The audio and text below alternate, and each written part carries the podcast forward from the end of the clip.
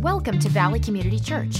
Our Sunday morning messages are available online to help you grow in your Christian faith. Our messages are practical and applicable truths from the Bible for today's life challenges. And now, enjoy the message. All right, so uh, Pastor, I'm Pastor Jamie. For those that don't know me, I'm the associate pastor here at Valley. Pastor Dave is in Michigan on vacation. Uh, he'll be coming back next week, and he's got a, a short series that he's going to start, and then I think he's got a series after that. It's going to be real. He's excited about. It's going to be awesome. And then I'm heading to Iowa, so I'm going back to the land of the corn. And I'm going to get lost, go get lost in my dad's cornfield or something. So I'm excited about that. I hadn't been home in a number of years, and my dad's getting up in age, so I'm going to go see him and take the boys out to the farm. It's going to be fun. but today, I have the task of tackling the second part of Revelation. Lots of questions concerning Revelation. I'm going to do my best to uh, address them and try to keep it as succinct as possible. I went over about 10 minutes last service, so expect a little extra, a little extra time this morning. Let's pray before we get started. Heavenly Father, Lord, we thank you for today. You are such an amazing God. I just pray that you illumine our minds to the truth of the Scripture. As we go through it, Lord, it, just let it well up inside us and let the truth of the gospel reign supreme in our hearts and in our lives. In Jesus' name I pray. Amen. Lots of questions. One of the big ones was uh, Are we in the last times, last days? So I ask you, class, you know, I was a teacher for a long time, so come on. Are we in the last days? Huh? Come on, y'all, y'all pretty weak this morning. Are we in the last days? That's better. Say it loud, say it proud. We're in the last days. How do you know? Signs, okay. Signs and wonders. Well, we're going to take a look in, uh, in Joel chapter 2, first all, and then we'll look in uh, Acts chapter 2 after that. You think about the last days. God says something really important in, in Joel. We're going to turn there if you have your Bibles. Uh, Joel chapter 2, verse 28. And right before that, from, from the beginning of the chapter, it's actually called, and John MacArthur uh, in the study Bible, he calls it the terrible visitation. so there's a vision that the prophet Joel gets that's pretty scary. It's a terrible vision. But there's a promise in that vision. There's a promise that God is going to be with his people and that he will redeem his people. There's some bad stuff that's going to happen, but in the end, God will not fail. He will be with his people, Israel. And then it says that I'm going to pour out my spirit on all flesh. So last week, I gave you a, a uh, homework assignment. Did you guys do it? I see what kind of students you are. Revelation is broken up into three sections, right? The things that you have seen, the angel tells John to write these things down, the things that you have seen, the things that are, and the things that will be after this, right? So we talked about the things that are in the, um, the revelation of the glorified Son. And I told you to read chapter 2 and 3, which are the things that are. Today, we're going to be talking about the things that will be. See, Joel is also talking about the things that will be after this. See, in, in studying eschatology in the end times, there's this prophetic clock that's ticking. From the moment that God revealed his plan in Genesis chapter 3, verse 15 and 16, I think, he said, I'm going to put in between your seed, her seed and your seed, right? Remember that section of scripture? He reveals that there's going to be a redemptive plan right there in Genesis. And from that moment, it's been clicking, clicking away. And everything, all the prophets, all the law, everything has been pointing to what? One event that was going to define history. That's the cross. So, in studying eschatology, we have to always look from the moment of the cross, from the moment that Jesus says it is finished, to the moment of completion of all things. And so, my pastor, uh, Michael Fletcher in Fayetteville, he says, and I took a class in Bible college on um, uh, the kingdom of God, which we studied this stuff in times. And he says, We live between the tension of the already and the not yet. Jesus said it's finished, it's done, right? When he said it's finished, it's finished. I spent 36 years having an illness in my body and experiencing that illness, but Jesus' word says that I was healed 2,000 years ago when he died on the cross. Just because I experienced some type of illness or some type of sickness or some type of pain or whatever doesn't negate or change the fact that Jesus said it's finished. So we live between the tension of the already and the not yet. Jesus said it's finished, but I haven't seen it quite yet. But that doesn't change my faith. My faith is still there. My faith declares that the Word of God and the promises of God are true, that I was healed 2,000 years ago. Just because I don't see it with my natural eye or feel it in my natural body doesn't make it any less true. These are the things that will be and we put our faith and trust. See, I believe that that in the Old Testament, Old, you know, Old Testament prophecy, there was like, okay, you either do this or you're going to die, type type things. You know, um, I'm going to have judgment uh, put upon you because of what you've done. There's a lot of this uh, God revealing stuff. There's encouragement. He said, "My promise is true. I'll never leave you." So there was encouragement. There was, you know, called repentance. There was uh, all these different things. But the revelation of Jesus Christ, I think, is very encouraging because it instills hope in us of the things that will be. And it picks up in chapter 4, which we will in a little bit. But I want to read something in Joel because Joel prophesies. And he says, All this stuff is going to happen, but in the last day. Everybody say the last days.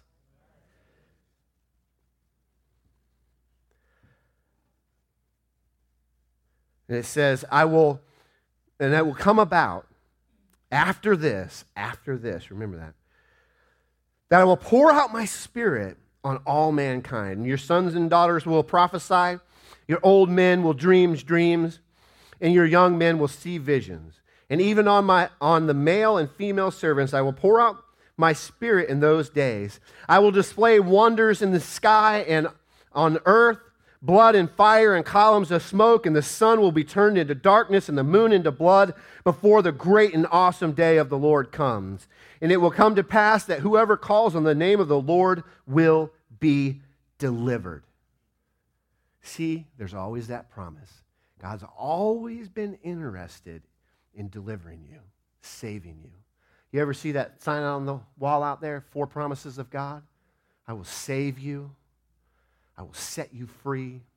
I will redeem you, and you will be my people, and I will be your God. He promises to have a relationship and us to be fulfilled in that relationship. These are the four I wills of God. God promises that to his people. He promises that he's going to pour out his spirit. So I want you to jump forward. I want you to jump forward to chat Acts 2. All right, so I'm going to give you a little rundown of what's happened so far. So Jesus was born a baby. He grew up. He was a man. He lived a perfect, sinless life. He submitted to God's will. He gathered men. He discipled them. He laid down his life. He died on the cross. He rose again. He appeared to his disciples. He taught his disciples. And then he said, Okay, I got to go. But you guys, I'm going to heaven. You guys go into the upper room. And I'm going to send the one that I promised. Because if Jesus goes and then we get the Holy Spirit, we have the greater thing that God had promised us, right? To be indwelt and filled with the Holy Spirit. So the disciples are all 120 are up in the upper room in Acts chapter 2. Now, this is a big house. Think about it, 120 people. They're either like this or they're a pretty big room.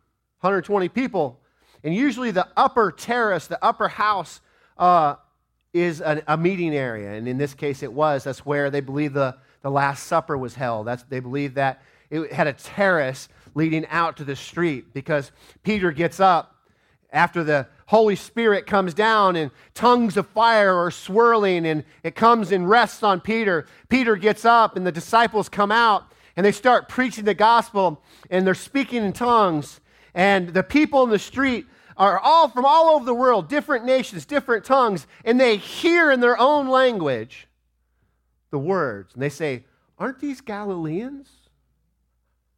How is it that we hear them in our own language? Now, there's a lot of controversy where they speak in tongues, heavenly tongues, where they speak in. It doesn't matter. The interpretation was given to them. They heard whatever they were speaking, they heard in their own language. This was a supernatural move of God. And so the crowd starts going, man, these guys must be drunk. Look at him. I, you know, oh man, I better not get into it. Why would they think they were drunk if they were speaking a foreign language? Why would they think that? They were, they were saying stuff. I don't think drunk people can all of a sudden learn French. I don't care how much I drink, I can't speak French. God, this is a divine moment. This is God pouring out his spirit. And Peter says, These guys ain't drunk. It's what the prophet Joel spoke of. And Peter goes on to say, And it shall be in the last days. God says, I will pour forth my spirit on all mankind, and your sons and your daughters will prophesy, and your young men shall see visions, and your old men shall dream dreams. Even on my bondslave, both men and women, in those days I will pour forth my spirit, and they shall prophesy and they will grant wonders in the sky above and signs on the earth below blood and fire and vapor and smoke, and the sun will be turned to darkness and the moon to blood before the great and glorious day of the Lord. And it shall be that everyone who calls on the name of the Lord will be saved. Come on, somebody. Are we in the last days? Well, according to the prophet Joel, that time clock started when the Holy Spirit was given. See, we study eschatology from the moment that Christ died on the cross, but the prophetic time clock, as far as the outpouring of the Holy Spirit in the last days, we're, we've been living in it for this whole time. But you see, there's some words in Revelation. It says that these things shall come to pass. Are these the things that need to come to pass? Different translations, but you know, there's actually a translation of the word soon that is not like soon as in two seconds from now. It's as it's rapid, like rapido, right? It's rapid. So the moment that this this thing kicks off, it's gonna be it's gonna be rapido. It's gonna be fast. It's gonna be moving. So we live in the tension between the already and the not yet. And it's, it's building. This, this thing that's underlying is building and building and building and building and building. And, and the kingdom of darkness is growing and growing and growing. And the kingdom of light is growing and growing and growing. And in the end, it's going to be fast, it's going to be quick. These things are going to come to pass. Are we in the last days? Absolutely. We've been in the last days since the Holy Spirit was given. That's why I believe that gifts are for today. I don't interpret the scripture when perfection comes, gifts will cease. When Jesus, as the being the Bible, I believe that when Jesus comes, gifts will cease. Because we ain't going to need them no more. We're not going to need to advance the church. When Jesus comes on a cloud, I think everybody's going to know. Right? We ain't going to need to prophesy because it's, it's already, ha- it's not things that will be, it's things that are. We won't need those gifts. So we're picking up in uh, chapter 4 of Revelation. And we're not doing 2 and 3 because those are the things that homework I gave you. But chapter 4, it says, After these things I looked and behold a door I love that we were singing that song this morning, a door standing open in heaven. And the first uh, voice, which I had heard like the sound of a trumpet speaking with me, said, Come up here, and I will show you what will, uh, must take place after these things. Immediately I was in the Spirit, and behold, a throne. I was standing in heaven, and one sitting on the throne, and he was there um, sitting, and he was, and he who was sitting there was like jasper stone and sardis in appearance, and there was a rainbow around the throne, like an emerald in appearance. And around the throne there were 24 elders, and upon the throne I saw 24 elders sitting, clothed with white garments, and golden crowns on their head. And from the throne comes flashes of lightning, and sounds and peals of thunder. And there were seven lampstands of fire burning before the throne, which were the seven spirits of God. And before the throne there was something like a sea of glass, like crystal. And at the center, around the throne, four living creatures full of eyes, Ooh. front and behind. The first creature was like a lion, and the second creature was like a calf, and the third creature was like the face of a man, and the fourth creature was like a flying eagle, and the fourth creature, uh, each one of them having six wings, are full of eyes around and within, and day and night they do not cease saying, Holy, holy, holy is the Lord God Almighty, and who was and is and is to come. This is why people don't read Revelations before they go to bed. That's some freaky dreams when you start reading stuff like that before you go to bed. Eyes everywhere, four creatures, 24 elders, lampstands, thrones, crowns. A lot of, a lot of stuff going on here, isn't it? so I'm going to try to break it down the best that I can, the time that I have. 24 elders, we believe, represents the church, uh, the, the, the raptured church, the people that came out of the rapture, and that the 24 elders sitting on the thrones um, represent that. So, um, the four living creatures that's really interesting. We actually heard Chris Hodges speak on that down at Church of Highlands uh, a few mo- a month ago when we were down there in Alabama. Um, he related the four creatures to the four gospels, which was really kind of interesting. I had never seen that before, and about the the attributes of a you know of an eagle and the attributes of this. And it's kind of like the spirits of like spirits of god and how they are represented in, in each of the gospels um, all I can say to that is I believe that these angels are, are these creatures are actually angels. They're a form of cherubim or some type of ministering angels because every time they're talked about in Scripture, there's movement. They're, they're around the throne. They're in, it's in reference to God, and we believe it has something to do with His justice because of the song that they sing Holy, holy, holy is the Lord God Almighty who was and is and is to come. It's, it's in reference to God's holiness and his justice. And these are, I believe these are actually a form of angel that, that just minister in the presence of God. Excuse me. I shouldn't have been singing so hard. I lost my voice in worship. All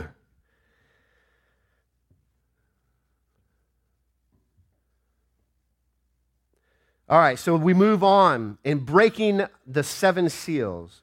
And it says, And I saw in the right hand of him who sat on the throne a scroll, written inside and on the back, sealed with seven seals, Revelations 5. The breaking of each seal signifies an increase in war, famine, natural disaster, etc. on the earth. The breaking of the seal is the first stage of the Great Tribulation and a time of turmoil that signifies the end times. Okay, there's two main ways of interpreting Revelations. There is the preterist, which uh, viewpoint, which a lot of Calvinists uh, ascribe to, which, you know, I'm a Calvinist, but, um, but man, I, I, struggle with some of their, their uh, the way they handle Scripture, especially when it comes to the, the promises surrounding God's people. Not everything is um, figurative. I, I believe that there are literal things that have to take place in Scripture revealed in Revelations for the, the end to finally come. So I don't fully agree with everything that they say, but I also don't fully agree with futurists, everything that they say. I believe that it's someplace in a combination. So I'm not going to get stuck on what they say and who they are, and what I'm not going to get stuck on all that. I'm just going to tell you what I see from Scripture that I can I can see clearly. Okay. Because if it's not clear, then we're not going to build doctrine or we're not going to build a, a theology around it, correct? It's got to be clear from Scripture. the breaking of the seven seals. Man, I wept. I wept when I when I read this. Oh, thank you, Carolyn. I do I have one? No. Excuse me. I'm going to pick up verse 2, chapter 5. And I saw a strong angel proclaiming with a loud voice, Who is worthy to open the book and break the seals? And no one in heaven or on earth or under the earth was able to open the book or to look into it. And then I began to weep, and I began to weep in my office greatly because no one was found worthy to open the book and to look into it. And one elder said to me, Stop weeping. Behold, the lion that is from the tribe of Judah, the root of David, has overcome so as to open the book and the seven seals. Behold, the lion of Judah. See, no one was ever worthy. The, the reason that people don't know when the end is coming the reason that we don't know the day nor the hour is because only God does. And no one has ever been worthy of to open that scroll and to see what God's full revelation of God's plan is until Jesus Christ. The obedient Son, obedient unto death on the cross, lived a perfect life. Worthy is the Lamb who was slain. Now, he is worthy to open that. Now, we can argue about whether the tribulation has already begun. We can say that it's going to be in the future. We can, I mean, there's lots of stuff you can say. But the reality is, there's a scroll, and there's one who can open the scroll. And whether it's happened, started, or not, I don't know because I'm not in heaven, but I'm watching. I gave you a hard time about watching Fox News, you old guys, and getting crotchety. But I watch, I watch Fox News, but I don't watch with, with an intent, with glasses. You know, my grandpa used to sing this, this song called uh, Seeing the World Through Rose Colored Glasses. I don't, I don't look through this tinted sin glasses and this, this, ooh, the world's coming to an end and it's terrible and then, okay? I see it and I go, I get me some popcorn and I get me a drink and I'm like, oh yeah, God's doing it, baby, come on. I see it, I see it, I see it. I see the prophecy unfolding. Oh man, you're playing right into God's hand, Satan. You're so stupid. Like, you're using that guy to do this and that guy to do that, and woo, son, you're in trouble now.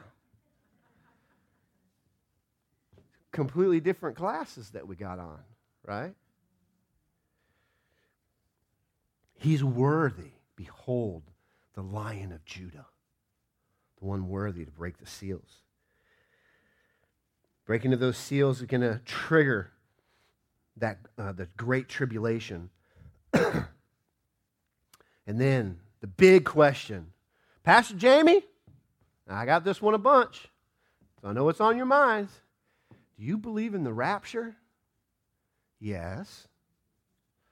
When is it going to happen? Because that's going to be the next question, right? When is it going to happen? I don't know. I don't really care. You see, it just says there's going to be a rapture. Pre trib, mid trib, post trib. We're in the millennia, we're not in the millennia. It don't matter. You going to heaven? You have faith in Jesus Christ? Put your hand to the plow. Because one's going to be left in the field and one's going to be taken. And I don't know about you, but I want to be the one in the field with my hand to the plow. Because, well, I ain't going to jump ahead, but there's some stuff we're going to talk about in a little bit about putting your hand to the plow and getting it done. Yeah, your, your, your salvation's secure, but the good works that God had prepared beforehand you is still on your plate.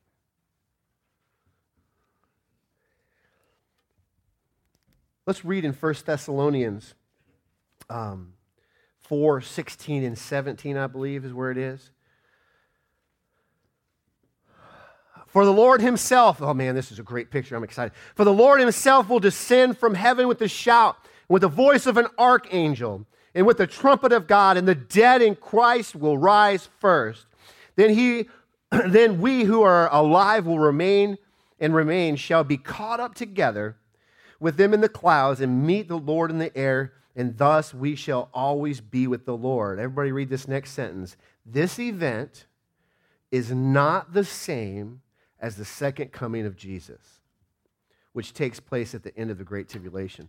See, we get confused sometimes because Jesus does appear, he does come back, but it's he's only rapturing the church. Those that are dead and those that are alive in Christ at the time. And you heard me speak on the, the thing about cremation. The dead in Christ will rise. You see, that's, the, that's what they call the first fruits. Those that God gave to Jesus, that died in faith, they were sown perishable, but they will be raised imperishable. They will be caught up and they will be taken into the heavenlies with Jesus. The whole church all at one time. That's going to be awesome.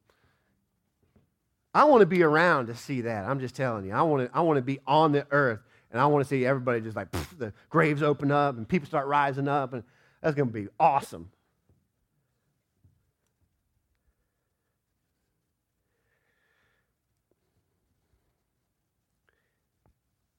First fruit. Jesus was the first fruit among the dead. Remember that phrase I talked about last week? Or the, the first among the dead? So he, he was the first human being to rise from the dead under his own power and be glorified in heaven. But we are the first fruits of his suffering. What he did on the cross and everything that, that, um, that took place, we, the risen church, are going to be his first fruit. And we'll talk about second fruit in a few minutes. All right, so we're going to go on to the marriage of the Lamb. There's a question about the marriage of the Lamb. You know, there's not a lot written in Scripture about this, but, you know, Paul talks uh, and relates marriage um, to husband and wife as marriage of the church in, in, in God or Christ. So they talk about the bridegroom, and Christ is the bridegroom. And he's going to prepare a place for us, and that's Jewish tradition, right? The bridegroom would leave and he would prepare a place. The engagement could be up to a year. So, look, you get engaged to somebody, man, they're, they're saying, see you for a year. And they're going to go off and they're going to uh, prepare a place and get everything ready, build a house, whatever they got to do. And sometime during that year, they're going to come back and get you. And so we, we talk about the, the parables and the stories of the, the bridegroom, or excuse me, the um, brides that, that were unfaithful, the bride that was unfaithful, she wasn't what? Ready. She wasn't found prepared. So Jesus is the bridegroom. He's coming back for his bride, but the duty of the bride is to be what? Ready. That's why we got to be found in the field. The, old, and see, they used to play some tricks back in them days. They'd come at night when people were least expecting the bride to return. Well, that's when the bride's going to come, is when you're least, ex- you're least expecting it. Could come right now. Oh, I was sleeping in church. Well, what happened? I closed my eyes and I was in heaven.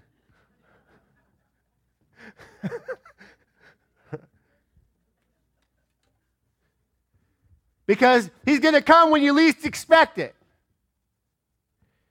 And it's going to be a, it's going to be, whoa, whoa, what happened? And then we're going to be in a, a marriage supper in heaven. And Jesus said, I won't drink of this cup, right? Talking about communion. I will not drink of this cup, the fruit of the vine, until what? Until I drink it with you in paradise. That's the moment, ladies and gentlemen, that Jesus is going to take that cup and he's going to drink for the first time since the Lord's Supper. He's been waiting. He's been waiting to be able to do that with us.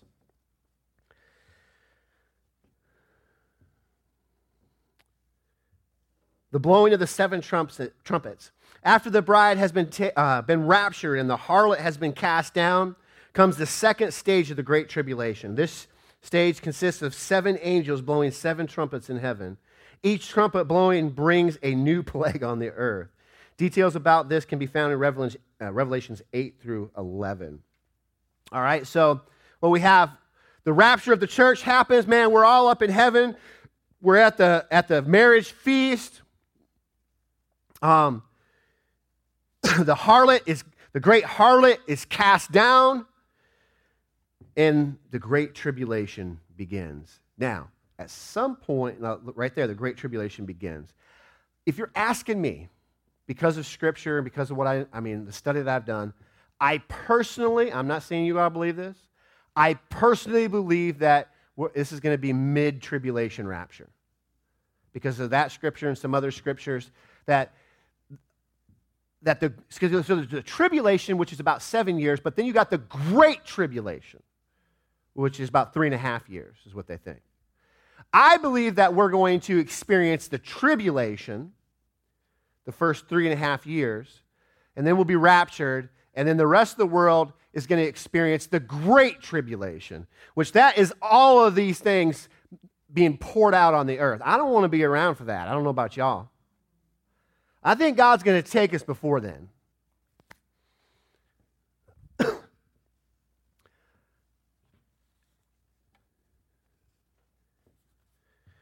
And then something really interesting is going to happen. This, uh, this stage also sees the rise of the Antichrist and the beast.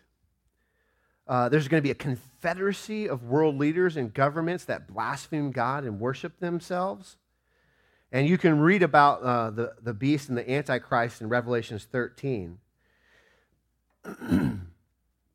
now, there's been a spirit of the Antichrist on the earth for a very long time. So that's nothing new. You think about people like Mussolini and Stalin and Hitler and Mao Zedong, and you know, you, think about all these leaders of the past that that uh, just defied God and and burned you know the Bible and said that God didn't exist, and they blasphemed God and they built you know shrines to other gods in the temple. They did all this stuff. That's called the spirit of the Antichrist. But I believe in these days there's going to be the spirit of the Antichrist is going to indwell a human being fully. And they're going to be the embodiment of, of, that, of Satan on earth. Not Satan himself yet, but the Antichrist. and uh, once the final trumpet is blown, then all of the second fruits, this is interesting, then all the second fruits will have been harvested given their lives as martyrs. So the first fruit is the raptured church, the resurrection of all the dead that were in Christ and the living that were in Christ going to heaven. Second fruits are those from that point on. I don't know about you, but if everybody was gone, all the Christians were gone like that, what would you be doing if you were left behind? Oh, God, please forgive me. Oh, I knew the truth, but I didn't, I didn't accept you. I came to church, but I, I just walked out Sunday after Sunday and I never accepted you. That's what you're going to be doing? Shoot, little Jamie was crying on the steps when his parents didn't get home. Thought he got left behind. Think about when it really happens. You're going you're to be afraid. You're going to be tripping. And you're going to cry out to God, and God's going to hear you. And guess what you will become? Second fruit because first fruit's gone. But then there's going to be a second fruit that comes into place. Those that are saved during the time between the rapture and the great tribulation. You'll be martyred, most of you. It's going to be a tough time because you're not going to accept the mark of the beast. You're going to worship God. You're going to accept Christ. And most likely, you're going to lose your life because of it. And those that are martyred are going to be, be taken to heaven during on that last trumpet going to be taken to heaven, and they're going to be given the, uh, that promise that's given to them in Scripture. Second fruit. All right, then the third and final stage of the Great Tribulation is the emptying of the seven bowls of wrath over the earth. And now God has taken up both the first fruits and the second fruits, and those who are left behind on earth are Satan the Antichrist, the beast, and all those who uh, follow them. Those who have chosen to follow state, Satan up until now will be beyond repentance. They will experience, come on, they will experience God's judgment. Can you imagine that? I tell people, can you imagine God removing his spirit from the earth? Can you imagine all peace, all love, all grace, all mercy? Every attribute of God that holds all of this together, God removes and he pours out his wrath on all those people that are left. Whew. Man, I can't even imagine that. My heart breaks. You know, Devin came in my room about 16 years old weeping. And he was, he was like, Dad, he's like, hell's a real place. I was like, I know, son. He said, I got friends that are going to go there if they don't change. I said, I know, son. Go tell them. Go tell them how much Christ loves you. Because it doesn't have to be that way. That is going to be a terrible moment. But it is what it, it is. It is what God's plan is. We just got to make sure that we're on the right side of it. Each bowl brings new plagues and new tribulations on the earth. A full account of this can be found in Revelation 16. During this time, the nations of Israel will be the only stable and safe country because God's promise to Israel still holds fast. Every promise that has ever been spoken, everything that God has said, and everything that applies to you and you lay hold of in scriptures is going to come to pass and is going to last. The promises of Israel Israel's stability, Israel's redemption. It is God's plan. It, so they're the only, only nation left prospering in this time. So the Antichrist and all the world leaders, and they all get together, they raise an army, and they're all going to assault Israel. Uh oh. Watch out. That's why I'm a big supporter of Israel. That's why the military should support Israel. That's why the president should support Israel.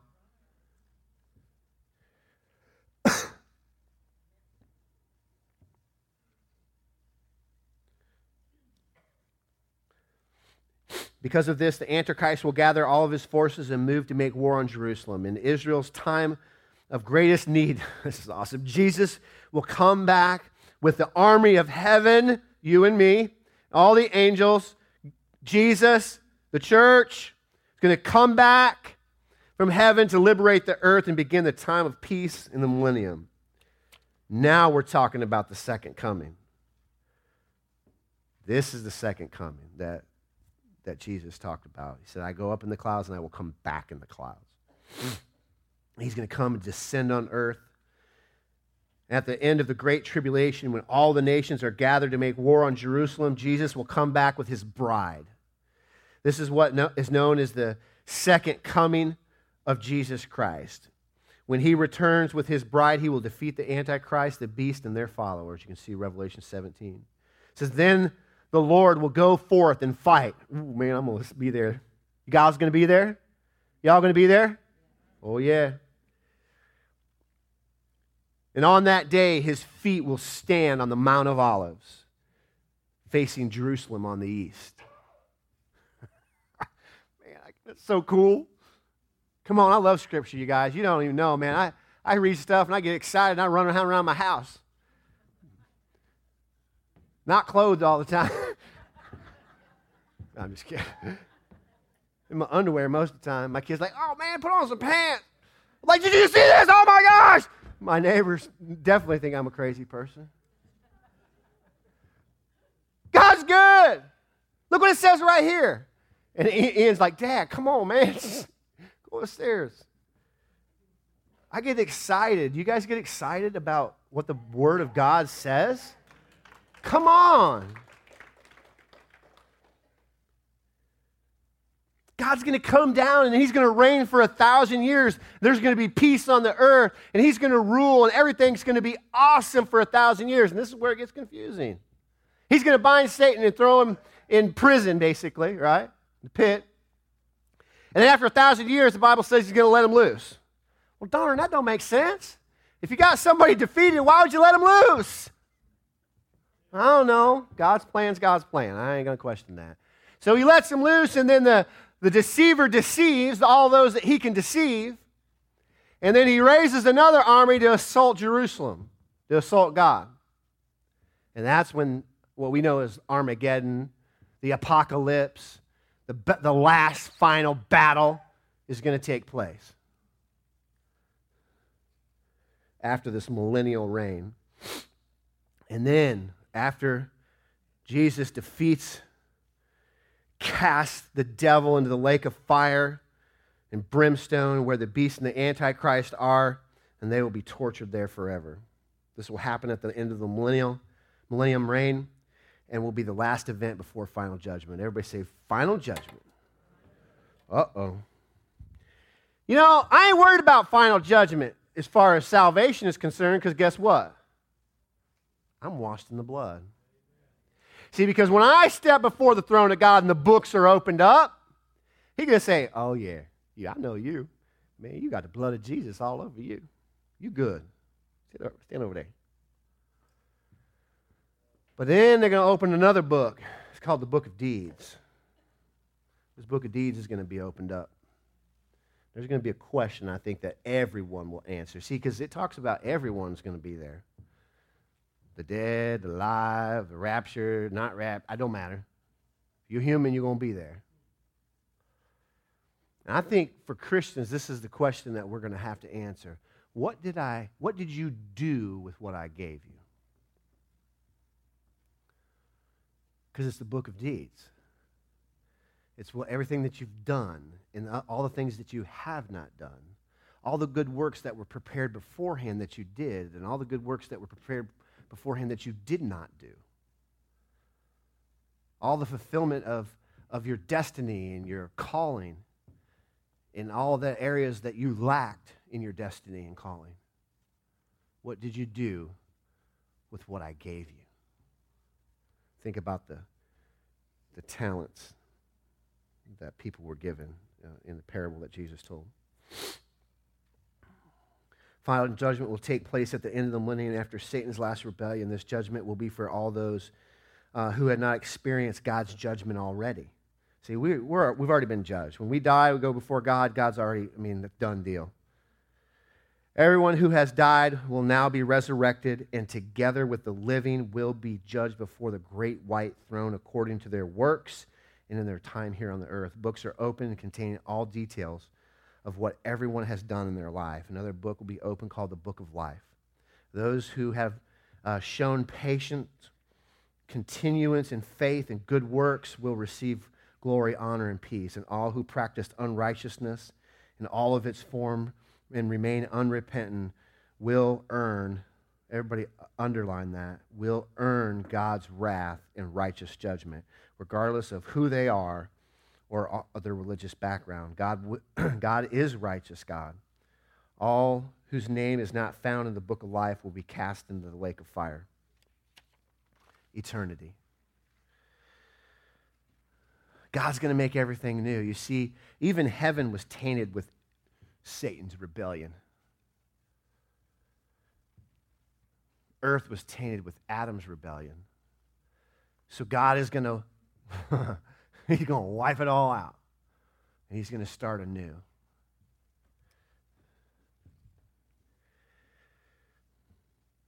It says when uh, that includes even the heaven and new earth because the, both the uh, old heaven and the old earth were tainted for sin and it's going to pass away no more sorrow, no more pain. We'll be in fellowship with God, and man will be restored, as well as fellowship between people. God will reign from Jerusalem with his bride, and from the glory of God will illuminate the earth. You see, there's not even going to be a need for a sun. Because God, God's glory is going to illuminate the entire world. That's awesome.